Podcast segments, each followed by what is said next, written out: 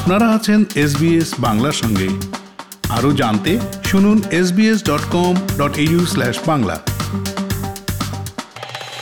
খাদ্য সুরক্ষা সংকট সহ পারস্পরিক সহযোগিতা নিয়ে ভারত ইসরায়েল সংযুক্ত আরব আমিরশাহীকে নিয়ে প্রথমবার চতুর্দেশীয় শীর্ষ সম্মেলন করতে চলেছে আমেরিকা। তাতে আমেরিকার প্রেসিডেন্ট জো বাইডেনের পাশাপাশি ভারতে প্রতিনিধিত্ব করবেন প্রধানমন্ত্রী নরেন্দ্র মোদী। ইসরায়েলের হয়ে সম্মেলনে যোগ দেবেন প্রধানমন্ত্রী নেফাত আলী বেনেট এবং সংযুক্ত আরব আমিরশাহীর president Mohammed bin Zayed Nahyan. এই গোষ্ঠীর নাম দেওয়া হয়েছে I two, U two. July মাসে এই ভার্চুয়াল মাধ্যমে প্রথমবার গোষ্ঠীর বৈঠকে মুখোমুখি হবেন তারা। আমেরিকার বিদেশ মন্ত্রকের মুখপাত্র নেট প্রাইস বলেছেন, তেরো থেকে ষোলোই জুলাই মার্কিন প্রেসিডেন্ট জো বাইডেনের পশ্চিম এশিয়ার সফর চলাকালীনই প্রথমবার এই বৈঠকে মুখোমুখি হবেন চার রাষ্ট্রপ্রধান। ভারতে উপভোক্তা বা গ্রাহকের বিপুল বাজার রয়েছে। পাশাপাশি ভারত উচ্চ প্রযুক্তি এবং অত্যধিক চাহিদা সম্পন্ন পণ্য উৎপাদনের ক্ষেত্রেও বিশিষ্ট স্থানে। তাই এই ক্ষেত্রগুলোতে এই দেশগুলো একসঙ্গে কাজ করতে পারে। এদিকে ভারতের স্বাধীনতা আন্দোলনে বিশ্বব্যাপী দৃষ্টিভঙ্গি ছিল। এমনই মন্তব্য করেছেন প্রধানমন্ত্রী নরেন্দ্র মোদী। মহারাষ্ট্রে এক অনুষ্ঠানে প্রধানমন্ত্রী বলেছেন,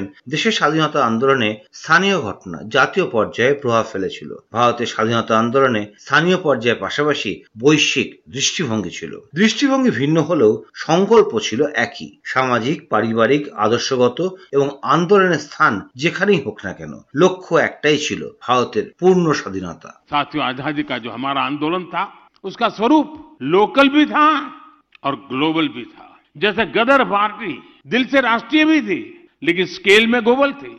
श्यामाजी कृष्ण वर्मा का इंडिया हाउस, लंदन में भारतीयों का जमावड़ा का, लेकिन मिशन भारत की आज़ादी का था। नेताजी के नेतृत्व में आज़ाद हिंद सरकार भारतीय हितों के लिए समर्पित थी, लेकिन उसका दायरा ग्लोबल था। यही कारण है कि भारत के स्वतंत्र आंदोलन ने दुनिया के अनेक देशों को आजादी के आंदोलन को प्रेरित किया অন্যদিকে কেন্দ্রের অগ্নিপথ প্রকল্পের বিরুদ্ধে বিক্ষোভে উত্তাল সারা দেশ বিরোধিতায় বিহার উত্তরপ্রদেশ ঝাড়খণ্ড হরিয়ানা তেলেঙ্গানায় ট্রেনে আগুন লাগানোর অভিযোগ উঠেছে বিক্ষোভকারীদের বিরুদ্ধে উত্তরপ্রদেশ বিহার, তেলেঙ্গানায় একাধিক রেল স্টেশনে ভাঙচুর চালানো হয়েছে। বিভিন্ন জায়গায় পুলিশ এবং আন্দোলনকারীদের মধ্যে খণ্ডযুদ্ধ বেঁধেছে। বিক্ষোভ থামাতে পুলিশ গুলিও চালিয়েছে। ছুড়েছে কাঁদানে গ্যাসও। মৃত্যুসহ বেশ কিছুজন আহতও হয়েছেন যে সংঘর্ষে। প্রতিবাদকারীরা বলছেন, চার বছরের জন্য যেটা সেনাতে নিয়োগ করছে, ওই সেনার ওটা আমরা মানতে চাই না। চার বছর নিয়োগ হয়ে চার বছর পরে যদি আমাদের বাদ দিয়ে দেওয়া হয়, আমাদের কোনো পদবি থাকবে না, কিছুই থাকবে না। আমরা টিওডি মাধ্যমেতে আমরা ভর্তি হব না। আমরা পাঁচ বছর ছ বছর করে আমরা প্র্যাকটিস করেছি কষ্ট করেছি। এইমাত্র আমরা চার বছরের জন্য আমরা যেতে পারব। যারা দেশের জন্য প্রাণ দিচ্ছে তাদের জন্য এই সুবিধা। আর যারা দেশের লিটে পুটে খেয়ে বড় হয়ে যাচ্ছে তাদেরকে মানে ভাতা পাচ্ছে তারা এক লাখ দেড় লাখ করে ভাতা পাচ্ছে। তাদের ছেলে বিসিআই আইএস অফিসার হবে আর আমরা সাধারণ পরিবার এইভাবে কি আমরা মারা যাব? এর মধ্যেই দেশের যুবকদের জন্য সুবর্ণ সুযোগ এই অগ্নিপথ। দেশ জুড়ে চলা বিক্ষোভের মধ্যেই এমনই মন্তব্য করেছেন প্রতিরক্ষা মন্ত্রী রাজনাথ সিংহ। জানিয়েছেন, দেশের যুবকদের কাছে অগ্নিপথ প্রকল্প বড় সুযোগ। দেশের যুবকদের জন্য সুবর্ণ সুযোগ এনেছে এই প্রকল্প। তাদের হাতে রয়েছে দেশের সেবা করার বড় সুযোগ। তাই প্রতিরক্ষামন্ত্রী তরুণদের কাছে আবেদন জানিয়েছেন, কয়েকদিনের মধ্যেই সেনাবাহিনীতে নিয়োগ প্রক্রিয়া শুরু হতে চলেছে। এর জন্য যুবকরা প্রস্তুতি শুরু করুক, রাজনাথ সিংহ বলেছেন। পিছলে সাল সে সেনা মে ভর্তি কি প্রক্রিয়া। न होने के कारण बहुत से नौजवानों को सेना में भर, भर्ती होने का अवसर नहीं मिल मिला ये सच्चाई है।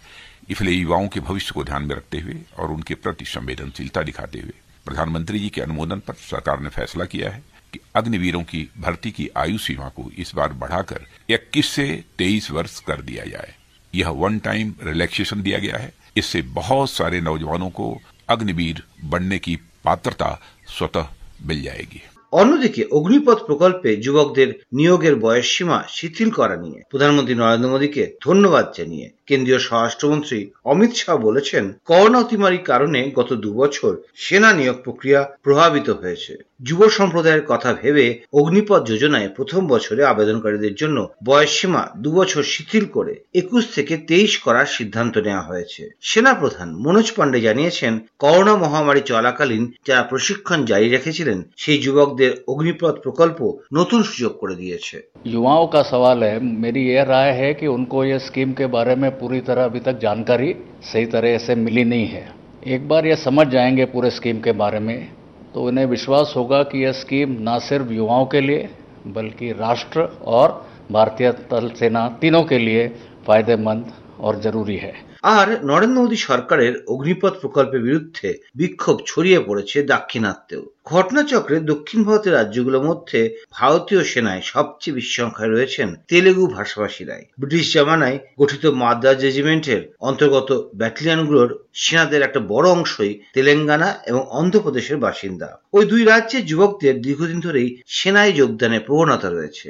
এর মধ্যে দেশবাসীর কাছে শান্তি বজায় রাখার আবেদন জানিয়েছেন রেলমন্ত্রী অশ্বিনী বৈষ্ণব। বলেছেন এ ধরনের হিংসাত্মক প্রতিবাদ সমর্থনযোগ্য নয় প্রত্যেককে গণতান্ত্রিক উপায়ে নিজের কথা বলার আবেদন জানিয়েছেন তিনি বলেছেন সকলের কথা শোনা হবে ট্রেনে আগুন লাগানোর প্রসঙ্গে রেলমন্ত্রী অশ্বিনী বৈষ্ণব বলেছেন রেল দেশের সম্পত্তি এর ক্ষতি করবেন না ট্রেনে আগুন দেওয়া প্রতিবাদের অংশ হতে পারে না অশ্বিনী বৈষ্ণব বলেছেন मेरा सभी बंधुओं से निवेदन है कि रेलवे आपकी संपत्ति है रेलवे राष्ट्र की संपत्ति है इसको किसी भी तरह का नुकसान न पहुंचाए आपकी बात सरकार संवेदनशीलता के साथ सुन रही है और किसी भी मुद्दे पे डिस्कशन करना उचित रहता है इस तरह से रेलवे की संपत्ति को कोई नुकसान न पहुंचाए ऐसा मेरा सबसे निवेदन है এই অবস্থায় দেশবাসীর চাহিদা বোঝেন না প্রধানমন্ত্রী তিনি শুধু বন্ধুদের কণ্ঠই শুনতে পান অগ্নিপথ নিয়ে এভাবেই কেন্দ্রকে নিশানা করেছেন কংগ্রেসের নেতা রাহুল গান্ধী। তিনি বলেছেন, অগ্নিপথ প্রত্যাখ্যান করেছে যুব সমাজ,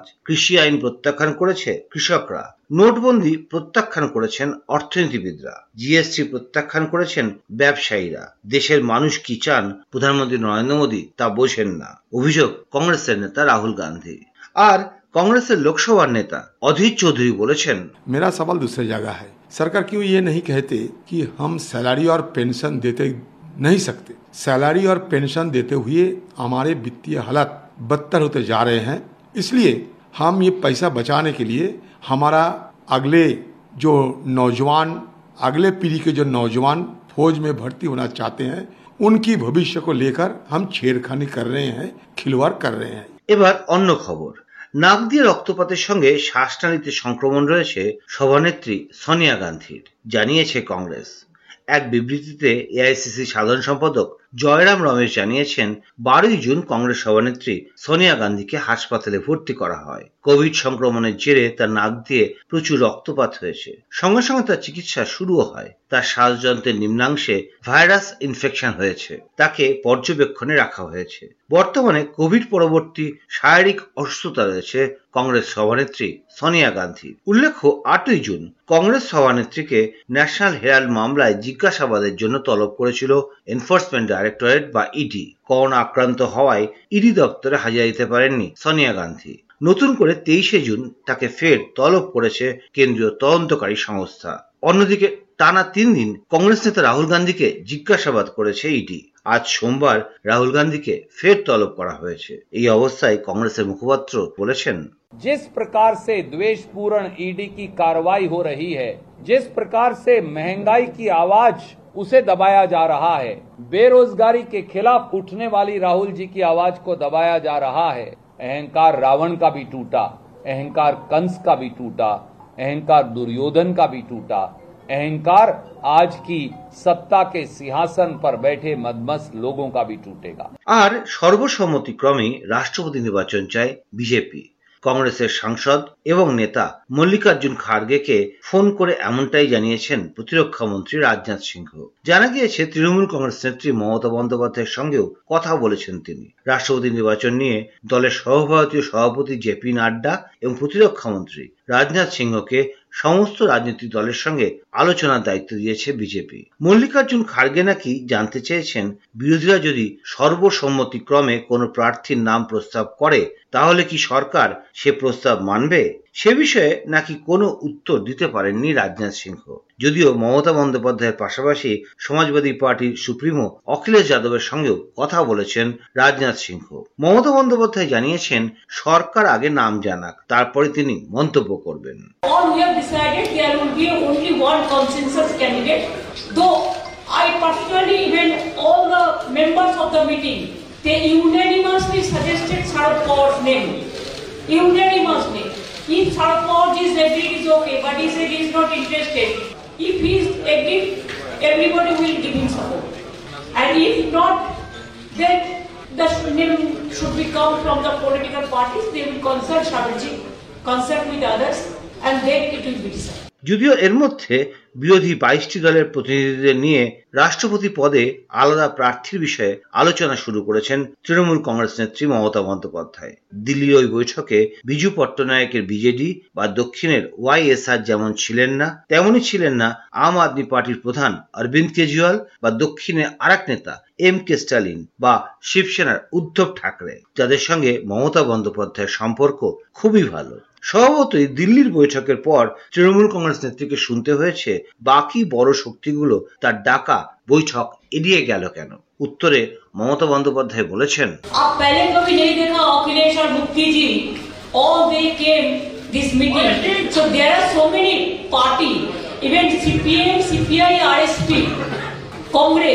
All they were there. So only one, two parties may be left out because they. Maybe they are busy or sometimes আর শেষ খবর, অটুট বন্ধুত্বের সম্পর্ক প্রধানমন্ত্রী নরেন্দ্র মোদী, রাষ্ট্রপতি রামনাথ কোবিন্দকে। আম্রপালি এবং হাড়ি ভাঙা আম পাঠিয়েছেন বাংলাদেশের প্রধানমন্ত্রী শেখ হাসিনা। উপহার হিসেবে এক হাজার দুশো কেজি আম্রপালি আম পৌঁছে দেওয়া হয়েছে ভারতের রাষ্ট্রপতি এবং প্রধানমন্ত্রীর বাসভবনে। নয়াদিল্লির বাংলাদেশ হাইকমিশনের পক্ষ থেকে কূটনৈতিক চ্যানেলে উপহার স্বরূপ এই আম পৌঁছে দেওয়া হয়েছে। বলা হচ্ছে, প্রধানমন্ত্রী শেখ হাসিনার আম এবং ইলিশ উপহার দুদেশের কূটনৈতিক সম্পর্ক এবং দুদেশের মানুষের বন্ধুত্বকে আরও সুদৃঢ় করেছে। গত বছরও আমের মরশুমে প্রধানমন্ত্রী শেখ হাসিনার তরফ থেকে ভারতের রাষ্ট্রপতি, প্রধানমন্ত্রীর পাশাপাশি পশ্চিমবঙ্গের মুখ্যমন্ত্রী মমতা বন্দ্যোপাধ্যায়, ত্রিপুরার তদানীন্তন মুখ্যমন্ত্রী বিপ্লব দেব এবং অসমের মুখ্যমন্ত্রী হিমন্ত বিশ্ব শর্মাকে আম্রপালি এবং হাড়ি ভাঙা আম উপহার হিসেবে পাঠানো হয়। অন্যদিকে রাজনীতি রাজনীতির জায়গায়, তবে সৌজন্যবোধ এতটুকু কমেনি রাজনীতিতে পরস্পর বিরোধী অবস্থান নেওয়া প্রধানমন্ত্রী নরেন্দ্র মোদী এবং পশ্চিমবঙ্গের মুখ্যমন্ত্রী মমতা বন্দ্যোপাধ্যায়ের মধ্যে। প্রতি বছর এবারও তাই পশ্চিমবঙ্গের বিখ্যাত আম প্রধানমন্ত্রীর বাড়িতে পাঠিয়ে দেওয়া হয়েছে। সেই সঙ্গে আম রসিকদের জন্য রাজধানী দিল্লিতে শুরু হয়েছে আম মেলা, যার পোশাকি নাম বেঙ্গল ম্যাঙ্গো মেলা। এবারও রাজ্য সরকারের তরফে প্রধানমন্ত্রী নরেন্দ্র মোদীর কাছে পৌঁছে দেওয়া হয়েছে সুস্বাদু আম। পাশাপাশি স্বরাষ্ট্রমন্ত্রী অমিত শাহ, কংগ্রেসের সভানেত্রী সোনিয়া গান্ধী সহ মোট দুশো জনের কাছে আম পাঠানো হচ্ছে। হিমসাগর, ল্যাংড়া আম্রপালি আর লক্ষণভোগ। এই চার রকমের আম যাচ্ছে কলকাতা থেকে দিল্লিতে। এরকম গল্প আরও শুনতে চান, শুনুন Apple podcast Google podcast Spotify কিংবা যেখান থেকে আপনি আপনার পডকাস্ট সংগ্রহ করেন।